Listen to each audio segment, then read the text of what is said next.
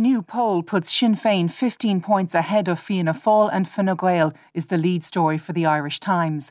The results of the paper's latest Ipsos MRBI poll indicate that Sinn Féin is on 35%, up three points. Fine Gael is on 20%, down two points. There's no change for Fianna Fáil at 20%. The Green Party is down two points to 5%, and there's no change for the Labour Party on 4%. The accuracy of the poll is estimated at plus or minus 2.8%. On page two, the paper digs down into the results of the survey. Damian Loscher, the managing director of Ipsos MRBI, says that 2021 will go down as a record breaking one for Sinn Féin. A 35% poll rating and a lead of 15 points are just the latest in a long series of firsts.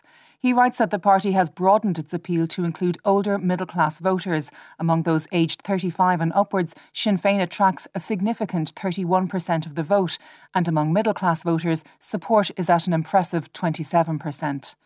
Government plans for mitigating household energy costs are on the front of the Irish Independent and the Irish Examiner. The lead story for the Examiner reports that every private home in the country will get a 100 euro credit off their first electricity bill of the new year, under plans to be announced next week. This will apply to all 2 million Irish homes, regardless of income. The 18 month ban handed down to Irish jockey Robbie Dunne from the disciplinary panel of the British Horse Racing Authority is on page 5 of the Irish Daily Mail and features broadly this morning. The authority ruled that he bullied and harassed fellow rider Bryony Frost.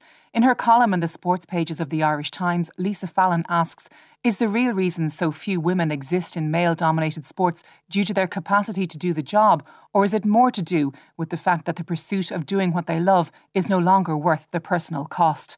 She adds, As a woman in sport, I can only commend and thank Bryony Frost for her courage.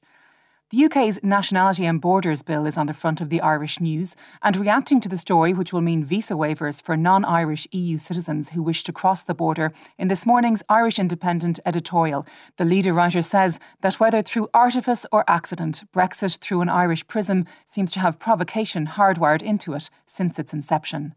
And in her column in the Irish Independent, Martina Devlin writes of Boris Johnson's failed attempt at deploying the so called dead cat tactic on Wednesday.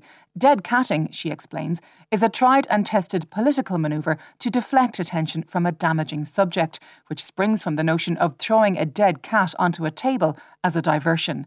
In this case, the dead cat in question is Plan B, the limited reintroduction of COVID 19 restrictions. Britain, she continues, is having a GUBU moment. We've had our fair share, so we recognise the signs.